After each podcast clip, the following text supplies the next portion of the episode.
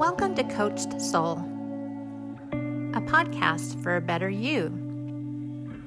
Your host, Steve Hudgens, is a licensed professional counselor, and your co host, Julia Canton, is a therapeutic coach.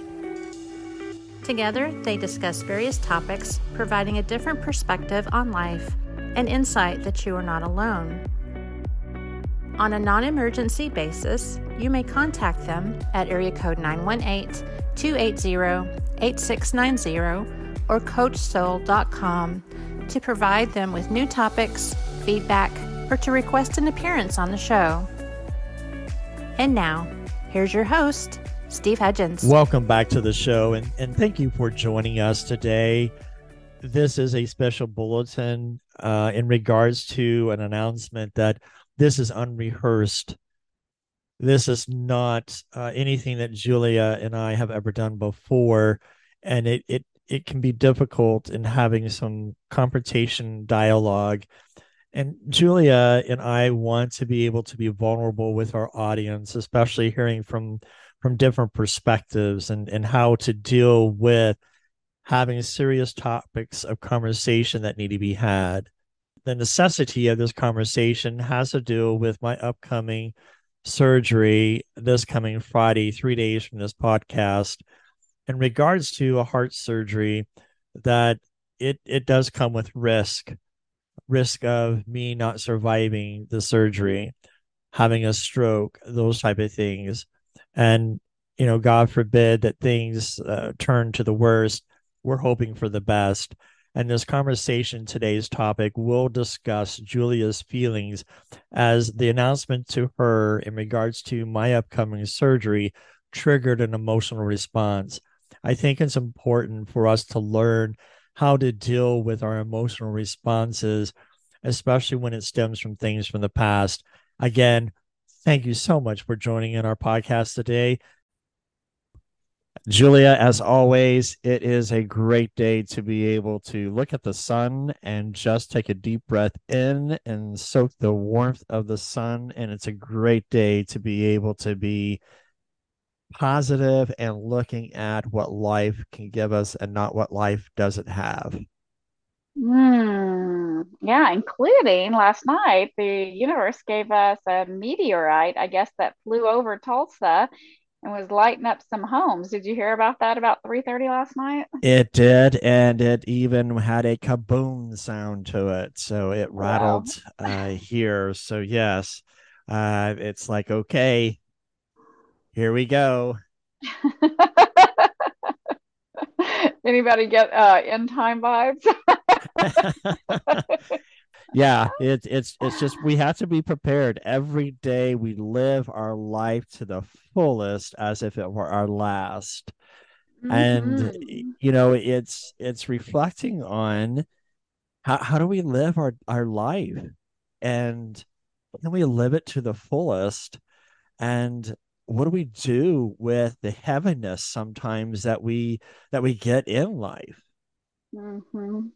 Well, I think that that's, you know, honestly, Steve, I think that that's a really great introduction for today's eh, topic that we're just kind of playing by ear here. I I would like to our listeners I know are probably aware, but I don't know to what degree. Um, you have a pretty significant surgery coming up and regarding your heart. I would love to say that we could get through life without having these significant uh, challenges that present itself, but here we are. And one, I want to ask you um, how you feel about that upcoming surgery. Um, and then two, I would like to share with our audience um, just some interesting uh, internal dialogues that's going on with me because of our friendship and connection. So you want to share with just the audience, give them a little bit of insight yeah, let's, as to what's going on with you first. Yeah, let's kind of backtrack a little bit because one, it, it, it's difficult for me to talk about me. Uh, as a humble person, I much rather be engaged with listening to your story, listening to, you know, my client's story. Uh, I just find like you know their life is interesting. I, you know and, and my life is not all doom and gloom either. I'm not a weakling. I'm, I'm pretty strong in in who i am as a person.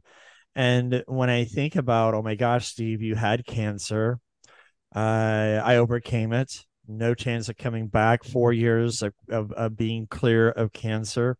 You know, August of last year, I was hit with uh, three different bacterias that attacked me at once. The doctors called me an enigma. They didn't understand it.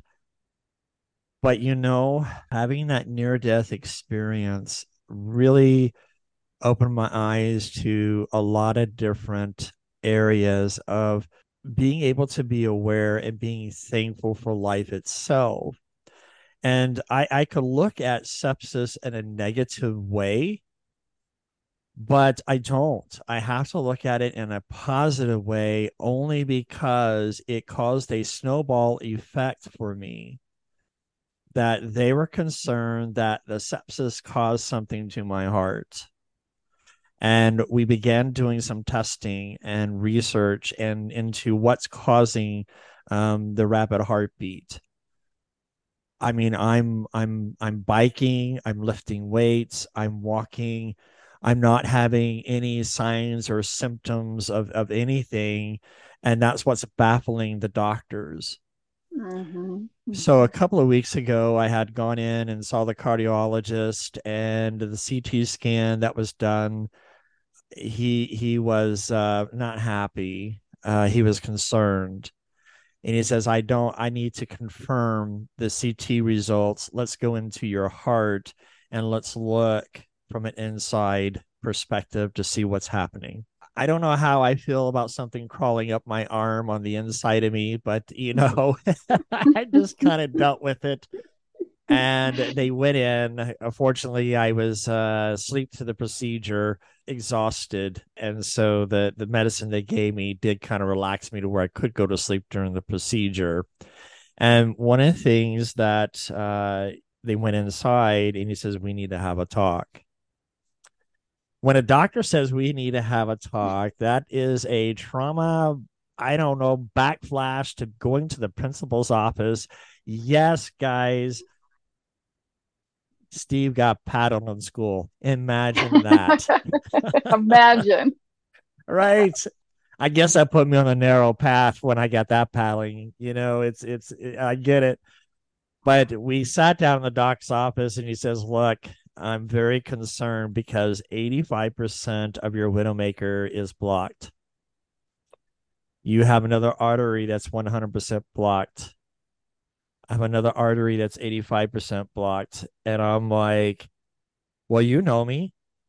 I take good care of myself. I eat the mm-hmm. healthy foods. Uh, I, I, I don't smoke, never have, never done drugs, never have.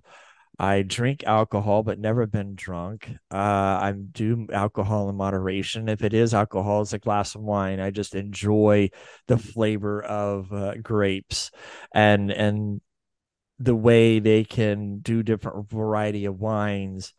I'm careful about my heart health. I'm careful about my body because my grandfather uh, my paternal grandfather died at age 49 of a heart attack six months prior to me being born. And then my own father had a heart attack at age 50 i'm being proactive. I passed a stress test everything so this is what's baffling the doctors as to what's happening. Mm-hmm. And I mm-hmm. even like kind of doubted a little bit until I saw the images he brought up on the screen. And I'm like, this is serious. Yeah. Yeah. They had called me last week. They said, Would you like to do surgery this Friday? And my heart jumped and i'm just saying are you trying to give me a heart attack? I am not nowhere ready. And then i could have it uh, january the 20th for for surgery and i thought no because that's just my mother's birthday and if something was to happen i don't want her to have a a sad birthday. Not that i'm wishing anything on me just the thought of being thoughtful of my mother and my aunt who also has her birthday i have scheduled it for this coming uh sorry the, the, this coming friday which would be the 27th of january and i just don't know how i feel about it i'm at peace knowing that I made amends with people. And, you know, if you're listening to this and you're a first time listener, you know, I try to make peace with with people in my life so that I can have peace. I think it's important when you're facing a life death surgery because they they're gonna, they're going to stop my heart. Mm-hmm. And I've had trauma in the past with uh, surgeries of, of waking up. And I told the anesthesiologist, I, I don't want to wake up and, and be like uh, Friday the 13th with a saw blade in my chest. I don't need that kind of trauma. That's kind of kind of inconvenient. uh, exactly. Uh, so, you know, I have to be light of it as well and kind of joke sure. about it because it just helps me to process a little bit better. There is concern, but at the same time, I feel at peace because I know I have the best doc. When a nurse or tech in a hospital talks about a doctor, in a positive way, he's a good doctor or she's a good doctor. I'm comfortable with where I'm going. Uh, there are people that I know that I did not know in the aspect of of what hospital. I knew they were in the medical field, but did not know which hospital. And it's funny that they're going to know me even better because they're going to be taking care of me now instead of me taking care of them.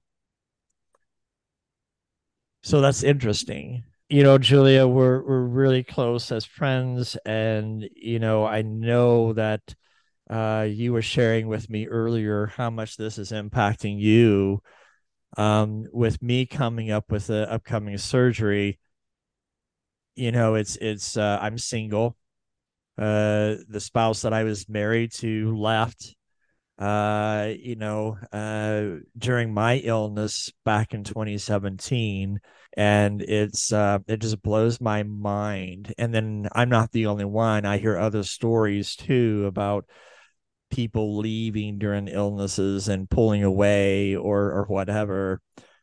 You know, let's talk to our audience and let, let's just be real with them in regards to here, uh, it is impacting me Mm-hmm.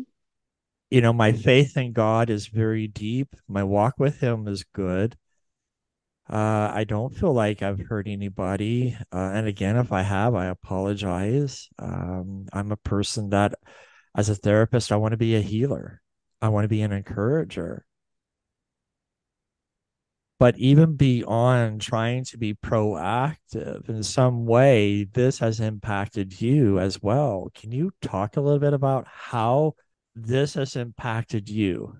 Yeah. Well, Steve, I, I think that one having the opportunity just to talk about this is is such a gift because it's an awareness um, that's come up. Um, the audience uh, doesn't know or they know very little um, but my belated husband had Marfan syndrome, which is a connective tissue disorder. And so it affects it, what it is is you're basically born without the fibrillin 1 gene, which is the glue to the cells. Uh, one of the glues, and um, and so they individuals that are born with Marfan's uh, tend to have a uh, up until recently, now with preventative care, they can live a lot longer to about 70, 75. But there was a certain point where um, medical science wasn't up to date and the, the expected rate of life was about 21 years of old, years old. And mm-hmm. our children were, all four of our girls were born with it. My son was not. Typically, hits one child out of a family, not four. It typically hits the males versus the females. Ours was exactly the opposite. And then our four girls that have it, it ranges in different levels of severity and impact. So it, we were in and out of hospitals for surgeries all their lives, um, including with Lee's. And one year we even had 27 surgeries in our family and um, ranging anywhere from eye surgeries to torn ligaments or hernias um, on up to chest reconstructive surgeries because the ribs were growing into the lungs and heart. I mean, mm. just, you know, amazing things. And um, and grateful that technology would allow us to make these corrective surgeries. But the reality is, is that living in that kind of thing, there became a certain point in 2000, then in 2002, and then 2004 where I was told three different times go home, be with your children. Uh, your husband shouldn't have even made it to the, the ER, much less to live to the next morning. He should be dead right now, and he's not going to make it through the surgery. So go home, be with your kids. And and there's nothing quite like being told news like that. And and there becomes a certain point, even with faith and very strong Christian beliefs, especially during that time, there becomes a certain point where the the individual the partner goes through a phase and it's a very i had to learn that it was a very natural phase of where they have to survive. They and so aspects of who they are kind of shut down emotionally so that if the death occurs there is a way to business has to still go on. You still have children to raise. You still have bills to be paid. There's still a job you got to go to. You know there's all these things that all these responsibilities that still have to happen even if the death occurs. And so I learned one of my coping skills, healthy or not, was just to disengage emotionally. I could be present for it all, physically present for it all, without having to necessarily feel it all until after the fact. I want to interject something here real quick, sure. Julia. You know, mm-hmm. I find it interesting that when something like this impacts you, you have mm-hmm. no way of preparing your emotions whatsoever. None.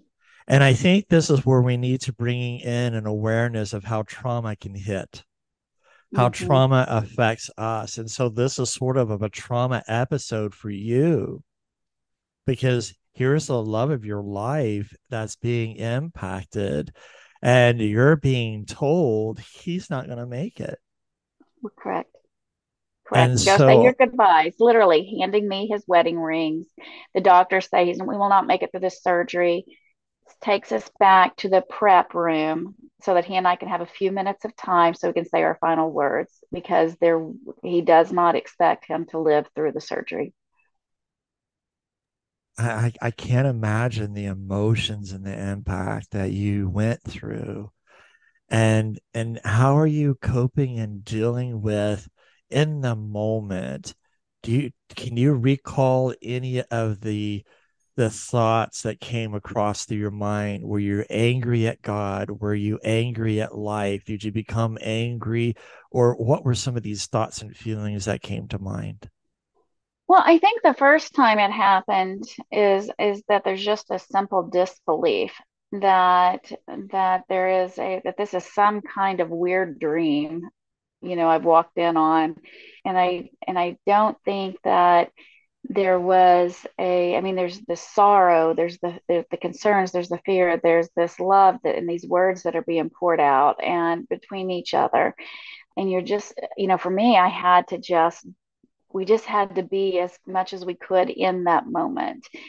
And then you know they they you just say your goodbyes and you go on. There's uh, there's no time you know in that particular moment to be angry at anybody. There's actually mm. no time to even process what is happening. It doesn't feel real.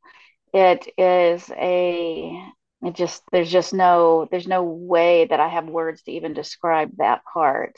You know when they go back or when he went back there was a, a still just this sense of complete is this really happening kind of mm. thing? When and of course then he makes it through and and a miracle has occurred. The second time it happened it was just as equally disbelieving except by that point in time we'd already had so many surgeries in and out that i don't emotionally i just began to disengage that there's there's no time to be sad or sorrowful. There's no time to be angry. There's no time to do anything besides we got to do the next step. Okay, we got to show up here at this time. This child's got to go here. We got to get people in to help us with the kids here. Everything is very dry and very I, hate to use the word rote, but you know, just it's just very strict. We got to get that, that, that, that, and tick off the boxes. What what um, I'm kind of hearing sometimes it's like watching uh, a sports replay in slow motion. Your life is speeding past by you, but in your mind, you're in the slow motion aspect. Not only has you have you had surgeries in the past, you've had this one episode of impact, mm-hmm. and now you're hitting another one yeah. and I, I can I can see how you can begin to disengage. Mm-hmm, mm-hmm. So you know when you're when you're starting to disengage, you know a lot of people who have not experienced any kind of trauma or impact of a loss of a loved one, you know I want to bring out that uh, for our listeners too of how it does impact us. The thought of you having to go through this again and mm-hmm. you're trying to go through the emotions how were you trying to cope at this time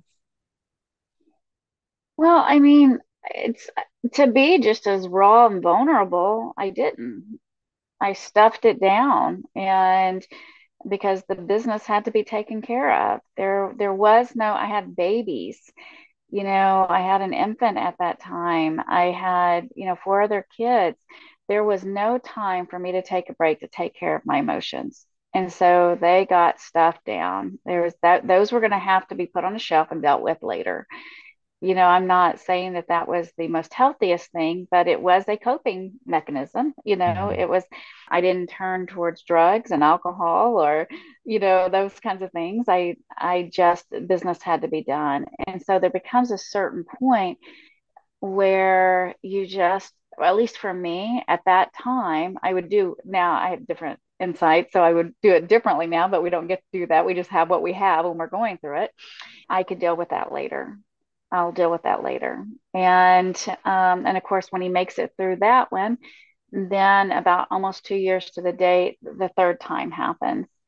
And because I had uh, the first time was disbelief, the second time is stuffing it down I mean, second time was stuffing it down. The third time, there was no there was no room for for anything. I completely went into what I call the survival mode instincts, which is he's going to die, and if he dies, uh, where am I in my education? How am I going to support this family? There was then the anger began to and the blame began to show up mm-hmm. because. Mm I didn't feel like we had learned enough from the other two times and got prepared. The conversations of if you die, what are we going to do? were not really covered well.